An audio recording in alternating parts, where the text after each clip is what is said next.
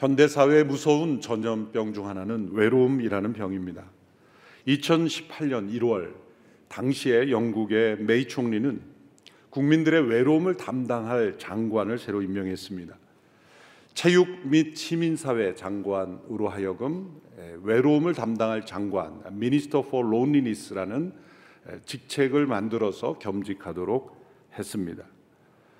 그 이유는 영국 인구의 6,500만 명 인구 중 900만 명이 외로움을 느낀다는 조사가 있었기 때문입니다. 또한 가장 친한 동반자가 누군가는 질문에 360만 명의 노인이 텔레비전이라고 대답을 했기 때문입니다. 영국만의 문제가 아니라 우리나라의 문제이기도 합니다. 외로움의 원인은 삶을 나눌 친구가 없기 때문입니다. 행복한 가족을 보면 그 가족 구성원이 서로가 서로에게 친구 같은 가족입니다. 진정한 배우자는 서로에게 친구가 되어주는 배우자입니다. 진정한 부모는 자녀들이 언제든지 마음을 터놓고 부모에게 대화할 수 있는 친구 같은 부모입니다. 진정한 하나님은 우리에게 명령만 하시고 그 명령대로 행하지 않을 경우에 벌 주시는 하나님이 아니라 우리의 연약함을 궁일히 여겨 주시며 또한 우리를 이끌어 주시는 친구와 같이 되어 주시는 하나님 그분이 진정한 하나님이십니다. 그 하나님의 모습이 오늘 사케오를 만나는 예수님의 모습에서 나타납니다. 예수님께서 당시 세리장 사케오의 친구가 되어 주시는 이야기가 바로 오늘 본문의 내용입니다. 이 사케오라는 이름은 히브리어로 자카이 그것은 순결이라는 뜻입니다. 유대인들이 아주 좋아하고 또 흔한 이름이기도 합니다. 태어날 때 순결한 인생을 살아라 라는 그런 소망으로 이름이 지어졌지만 그는 그의 이름과 정반대의 인생을 살았습니다. 그의 직업은 세리였고 로마 사회를 대신하여 동족으로부터 세금을 갈취하는 역할을 담당하였기 때문입니다. 그뿐만 아니라 여리고 같은 그런 무역 도시에서는 오고 가는 상인으로부터 또한 세금을 또 착취하는 그런 역할까지 담당하였습니다.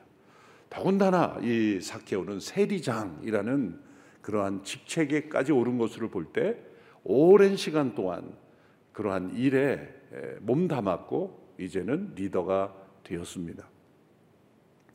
당시 유대인들은 이러한 세리의 직업적 특성으로 인하여 세리라는 직업을 가진 사람들을 매우 증오했습니다. 신약 성경에 보면 세리와 죄인들이라는 표현이 자주 등장하는데 당시에 바리새인들이 죄인들이라고 분류하는 그러한 도덕적으로 도저히 함께 할 수 없는 그러한 사람들을 분류했던 그룹이 있었습니다. 근데 세리는 그 죄인들의 그룹에도 넣지 않고 세리와 죄인들 이렇게 별도로 구분하여 앞서 설명한 것은 죄인 중에 죄인 한 부류가 아니라 대표적인 죄인이다.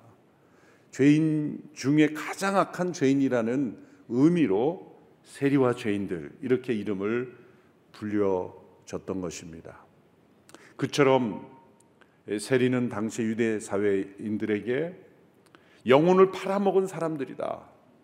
또 도덕적인 나병 자다 그렇게 이름을 불려지면서 모든 교제로부터 다 단절되었습니다. 바리새인들이 당시 유대인들에게 내린 그 도덕적인 가이드라인을 보면 길에서조차 만나도 아는 척하면 안 된다. 그들이 혹시 회당이나 성전에 무리하게 들어오면 곧바로 자리를 피해야 한다. 이 사회 쓰레기 같이 취급되었던 그런 사람들.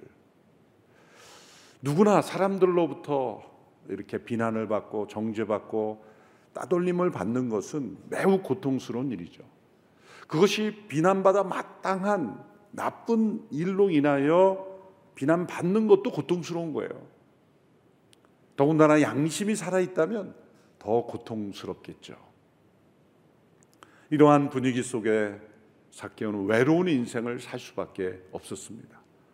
그의 주변에는 마음을 나눌 외로움을 달랠 친구가 전혀 없었기 때문입니다.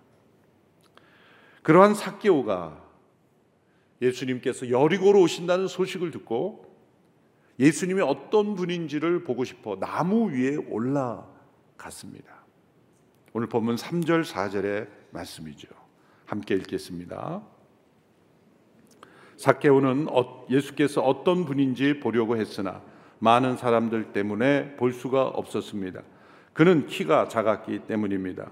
그는 예수를 잘 보기 위해 먼저 달려가 뽕나무 위로 올라갔습니다.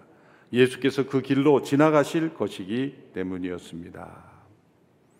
예수님을 잘 보기 위해 나무 위에 올라간 이 삭개의 모습을 우리가 상상할 때 철없는 어린이나 청소년으로 상상하기 쉽습니다.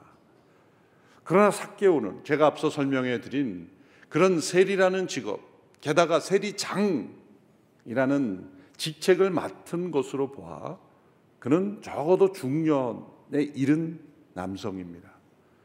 또한 당시 세리장은 로마 정부가 인정하는 공직자입니다. 중년에 공직 사회에 있는 남성이 예수님이 오신다고 나무 위에까지 올라가 보려고 했다는 것. 이 자체가 당시 사회 분위기로 봐서는 매우 우스꽝스러운 사교의 모습을 보여주는 것입니다. 사람은 어떤 위기 상황에 처하면 사람들이 나를 어떻게 바라볼지 생각하지 않게 됩니다. 재난 속에 있는 사람들이 화장을 고친다든지 자기가 옷을 어떻게 입을 건가 생각하게 되지 않습니다. 사람이 어떤 깊은 위기 상황에 처하게 되면 자신이 생각하는 그 한 가지에만 집중하게 마련인 것입니다. 본문에는 사케오가 키가 작았기 때문에 사람들이 많이 모여 예수님을 볼 수 없었기 때문이라고 합니다. 분명히 그러한 이유도 있습니다. 그러나 많은 사람이 모이면 키가 커도 안 보입니다.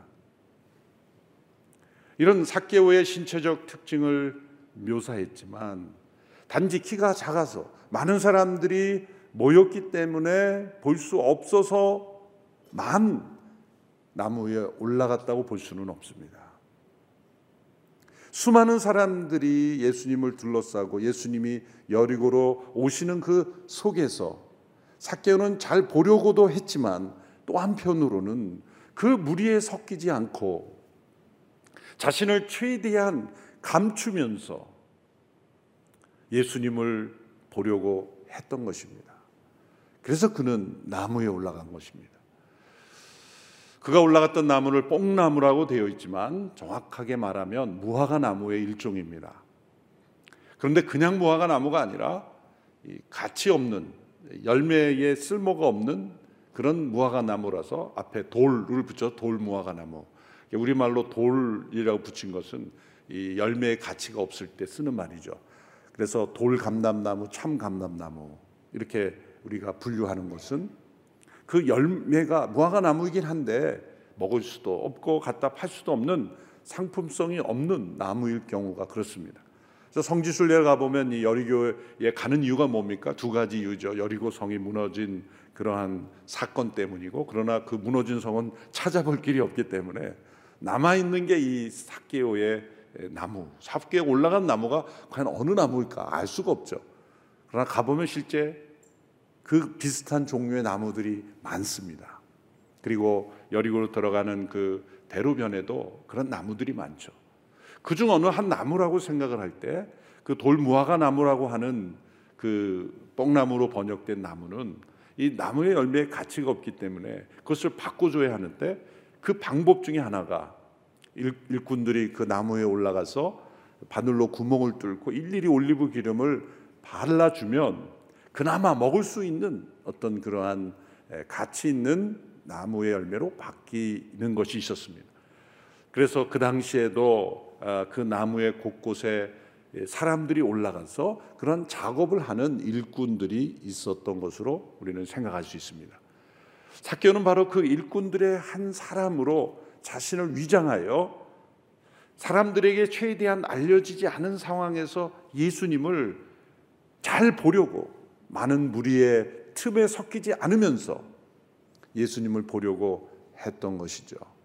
왜냐하면 사람들이 많이 모인 곳에 이 잘 알려진 사개오여가 다가가면 모두가 다 피할 것이 뻔하기 때문이죠. 바리새인들이 내려진 지치면은 길에서 만나도 서로 상종도 하지 않고 더군다나 그의 집에는 아무도 가서는 안 되는 이렇게 사회로부터 철저하게 격리되고 배제된 그러한 상황 속에서 군중들이 많은 곳에 함께 가고 싶지 않은 것이 그의 마음이었을 겁니다.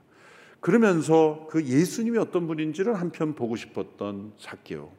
그래서 나무 위에 올라가서 예수님을 보려고 했던 것입니다. 그럼에도 불구하고 누군가 사케오를 쳐다보았다면 그리고 알아보았다면 그것은 매우 수치스러운 그러한 조롱을 받아 아, 수밖에 없는 받을 수밖에 없는 그러한 모습이었죠. 이것이 사케오의 모습이었습니다. 그러므로 이 삭개오가 나무 위에 오르렀다는 것, 그것이 삭개오의 영적인 상태를 보여주는 것입니다. 그는 무엇인가 다른 사람이 알지 못하는 영적인 위기 가운데 있었습니다. 그것은 외로운 마음의 위기였고, 자신이 그런 위치에 올랐지만 그 성취가 그가 쌓았던 재물이 그에게 참된 평안과 행복을 가져다 주지 못했다는 것이죠. 사람들로부터 받는 그러한 비난, 정죄, 그리고 고립된 그 삶, 이제는 그러나 너무나 오랜 세월을 살아왔기에 스스로의 힘으로는 빠져나올 수 없는 그런 상황 속에서 사케오는 위기에 처해 있었던 것입니다. 그럼에도 불구하고 그렇게 그가 이런 내면의 위기를 겪은 것이 곧 나무 위에 올라갈 정도의 이유가 되었었는가? 그것은 아닙니다. 또 한 가지 중요한 이유가 있었기 때문입니다. 그것은 여리고로 들어오신다는 예수님에 대한 사람들의 평가 때문이었습니다. 당시에 사람들이 예수님께 붙인 여러 가지 별명이 있었는데 그중 대표적인 것이 세리와 죄인들의 친구라는 명칭이었습니다. 누가복음 7장 34절에 보면 세리와 죄인들의 친구다. 이러한 소문이 삭개오에게 들렸던 것입니다. 세리와 죄인들의 친구, 그들의 친구라고 한다면 그들과 똑같은 삶을 사는 사람이라고 생각하는 것이 상식적일 텐데 그는 그러한 삶을 살지 않으면서 죄를 짓지 않으면서 죄인들의 친구가 되었단 말입니다. 세리와 같이 비난받지 않으면서 세리의 친구가 되었던 말이죠. 어떻게 그럴 수 있을까? 죄인들처럼 죄를 짓지 않으면서 죄인들의 친구가 되고 죄인들을 정죄하지 않으면서 그 죄인들을 변화시켰던 그분은 누구인가? 그러므로 사케오는 예수님이 어떤 분인가에 대한 깊은 관심을 가지고 보고 싶었던 것입니다. 그러나 가까이 달려가서 예수님을 부르는 모습이 아닌 멀찍이 떨어져서 나무 위에 올라 예수님의 모습만을 그저 관찰만 하고 싶었던 것입니다. 그렇게 나무 위에 올라 예수님을 멀리서 그분의 들어오시는 그리고 주변에 있는 사람들을 나무 위에서 바라보고 있는 그 삭개오에게 깜짝 놀랄 만한 일이 생겼습니다. 그것은 예수님